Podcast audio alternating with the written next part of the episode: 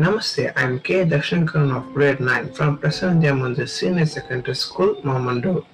Now we are going to see a short summary of Legend of Northland. The Legend of Northland is a ballad written by Phoebe Cary. It deals with the Northland and polar region covered with snow. Once upon a time, Saint Peter was on his usual round of traveling and preaching people.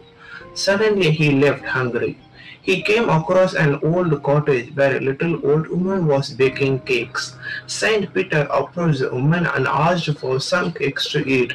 She started to bake a small cake for Saint Peter, but when it is done, she found it too big to give him for free. So she later to bake an even smaller cake. This went on and on till she made a paper-thin wafer for Saint Peter. She even did not give it to Saint Peter, for she was too greedy to part with a single morsel of food.